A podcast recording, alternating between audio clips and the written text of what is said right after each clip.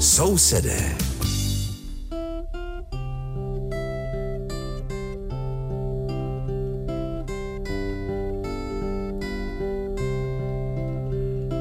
Liebe Hörerinnen und Hörer, Sie hören die Sendung Nachbarn, die den Deutschen in Tschechien gewidmet ist. Aus dem Rundfunkstudio in Karlsbad begrüßt Sie der Maler Richard und aus dem Studio in Aussig an der Elbe Veronika Kindlova.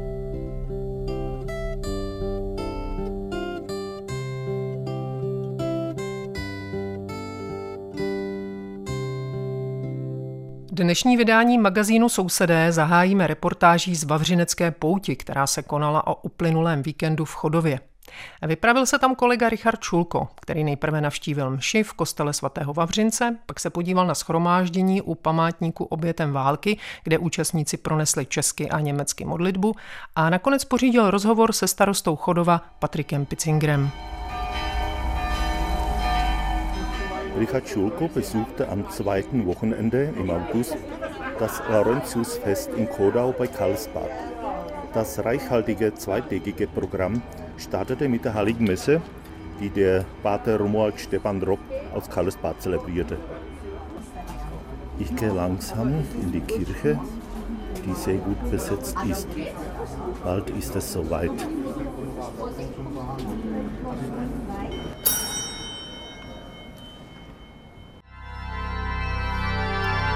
Nun beginnt die Heilige Messe mit dem Einzug. An der Spitze geht die Vereinsfahne des Bundes der Deutschen in Böhmen. Der Träger ist der stellvertretende Vorsitzende Wojciech Schulko aus Plachtin.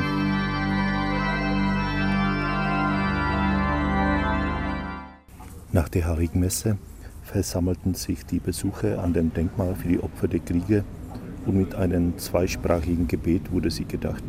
Nach den Offizialitäten in der Kirche und auf dem Friedhof versammelten sich alle im Pfarrgarten und genossen die Gastfreundschaft der Stadt. Ich hole zum Mikrofon den Bürgermeister der Stadt Kodau, Herrn Patrick Bitzinger. Herr Bürgermeister, was ist das Laurentiusfest für Kodau und für Sie persönlich? Das ist das Hauptfest. Äh, das ist das wichtigste Tag äh, im Leben unserer Stadt. Äh, es treffen sich die Bürger und vor allem, was mich freut, es treffen sich auch die ehemaligen Chodauer, die äh, nach dem Krieg äh, Chodau verlassen müssten oder wollten. Und äh, es ist mir große Ehre und große Freude, dass man sich hier wirklich so freundschaftlich und äh, unter sich äh, trifft. Und äh, das zeigt mir, dass die Welt immer noch in Ordnung ist. Das freut mich. Das wäre auch, auch die nächste Frage.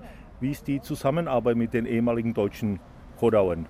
Äh, absolut fabelhaft. Also wir verstehen uns, äh, wir gehen gemeinsam unsere Geschichte, aber nicht nur um äh, Schmerz hervorzurufen, aber sondern wirklich daraus zu lernen. Weil für unsere Zukunft ist es wichtig, wissen, wo sind die Wurzeln unserer, unserer Stadt, wo war stark unsere Stadt. Und das sind genau äh, die Leute, die, äh, die hierher jetzt kommen uns, äh, und uns die, die Geschichte erzählen. So einfach ist es jedes Jahr gibt es eine Überraschung auf dem alten Friedhof oder auf dem Stadtfriedhof. Äh, dieses Jahr wurden wieder einige Grabstätten der wichtigen Persönlichkeiten von Kodau wieder hergerichtet.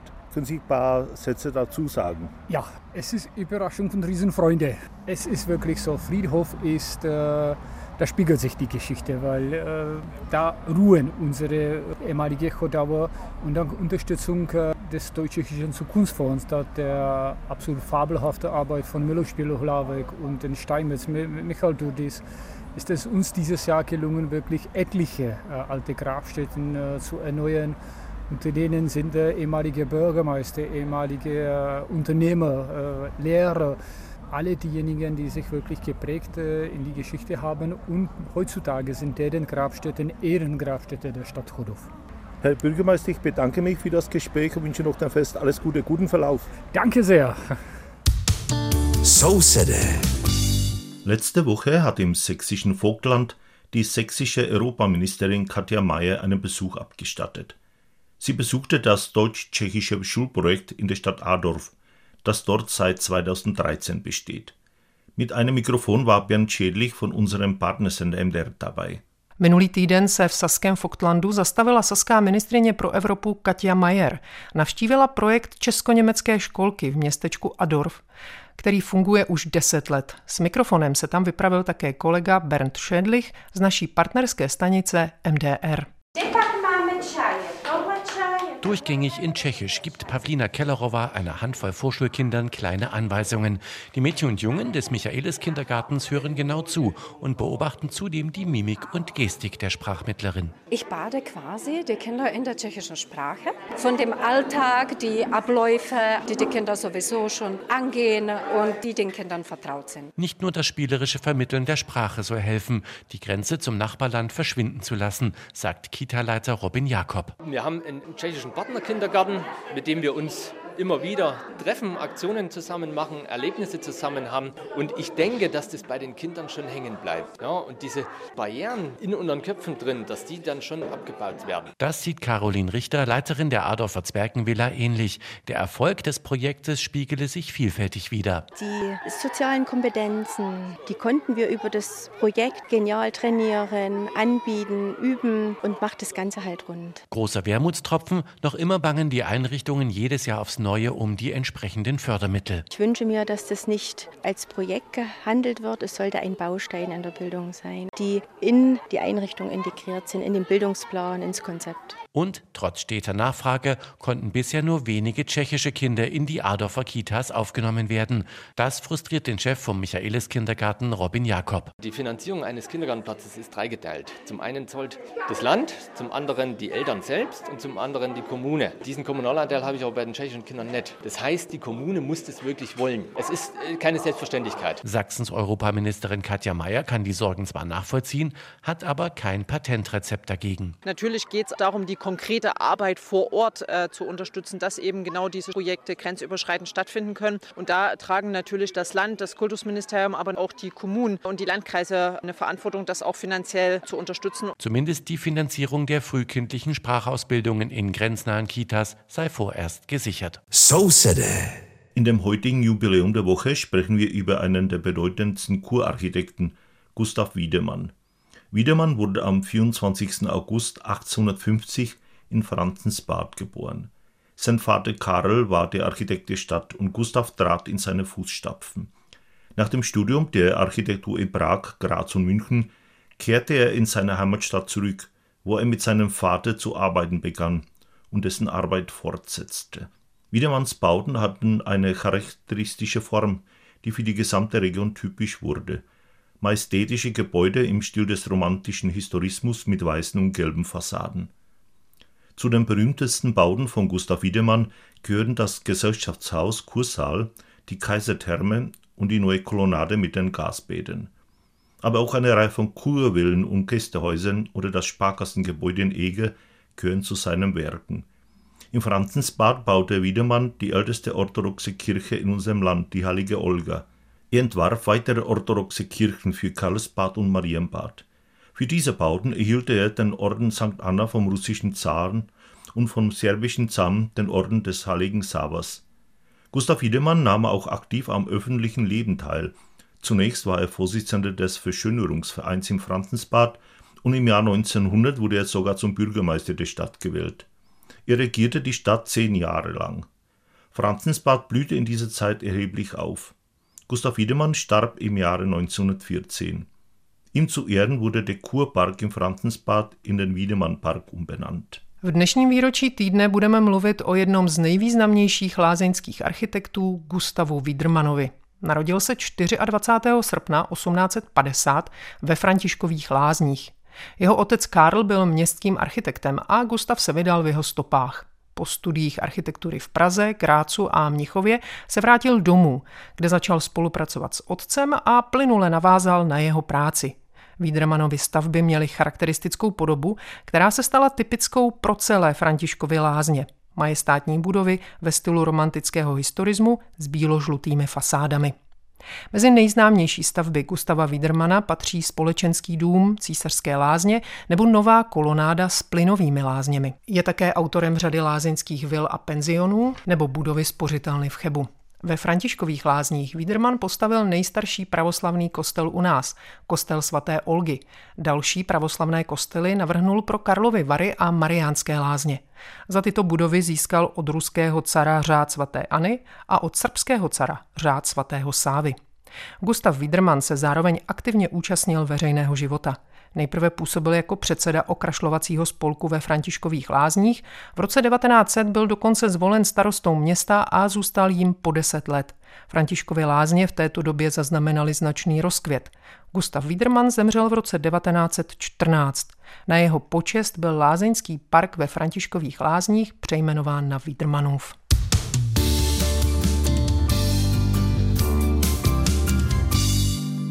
Wenn Sie Ihre Urlaubsreise in die Region von Gablons an der Neiße führt, sollen Sie unbedingt in Morgenstern einkehren.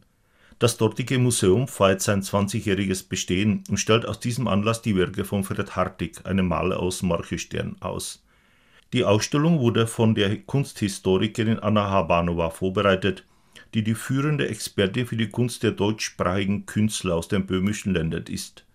Der in Gablons geborene Fred Hartig lebte und arbeitete zwischen 1926 und 1948 in Morgenstern.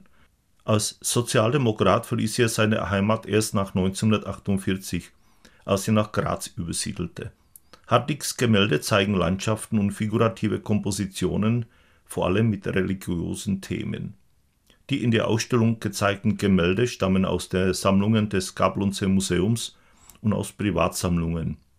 Im Morgensterne Museum können Sie sie bis Ende August bewundern. Pokud vás prázdninové cesty zavedou na Jablonecko, nezapomeňte se stavit ve Smržovce. Místní muzeum slaví 20 let své existence a u této příležitosti tu otevřeli výstavu Fred Hartig, malíř ve Smržovce. Připravila ji historička umění Anna Habánová, která je naší přední odbornicí na umění německojazyčných výtvarníků z českých zemí. K vidění jsou díla jabloneckého rodáka, výtvarníka Freda Hartiga, který mezi lety 1926 a 48 žil a pracoval ve Smržovce. Svou vlast jako sociální demokrat opustil až v roce 1948, kdy se vystěhoval do Grácu.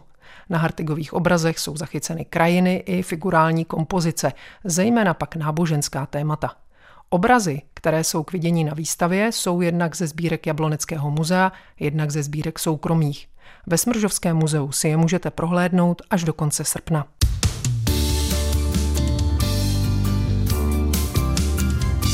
Und zum Schluss noch eine Ankündigung. Am Donnerstag, der 19. und Freitag, den 20. Oktober, findet im Museum der Stadt Aussig an der Elbe das deutsch-tschechische Kolloquium Kultur der deutschen Minderheit in der Tschechoslowakei 1945 bis 1989 statt. Die Veranstaltung wird gemeinsam vom Museum der Aussiger Universität, der Gesellschaft für Geschichte der Deutschen in Böhmen, dem Stadtarchiv und dem Collegium Bohemicum organisiert. Wer an der Teilnahme am Kolloquium interessiert ist und einen Vortrag auf dem Kolloquium halten möchte, kann sich bis zum 4. September unter kaiserova.albis-int.cz anmelden. Außerdem sollte er eine Zusammenfassung seines Vortrags mit höchst 900 Zeichen schicken. Die Zusammenfassung kann auf Tschechisch oder auf Deutsch sein. Einzelheiten finden Sie unter museumusti.cz oder konfffr.ff.ujeb.cz. A na závěr ještě jedno oznámení. Ve čtvrtek 19. a v pátek 20.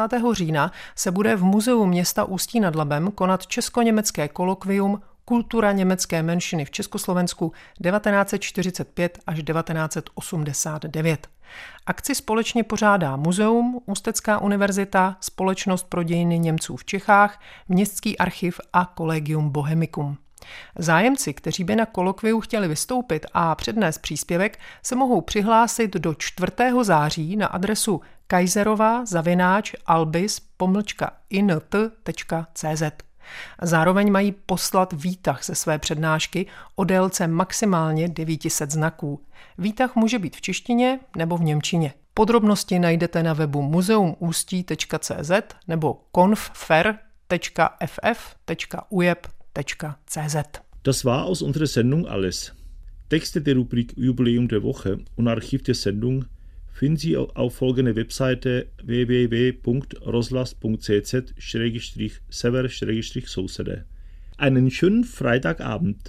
und nächste Woche. Und auf Wiederhören freuen sich Richard Schulko und Veronika Kindlova. A to bylo z dnešního vydání Sousedů všechno. Text rubriky Výročí týdne, stejně jako archiv pořadu, najdete na webových stránkách www.rozhlas.cz lomeno sever lomeno sousedé. Pěkný páteční večer přeje a příští týden naslyšenou se těší Richard Šulko a Veronika Kindlová.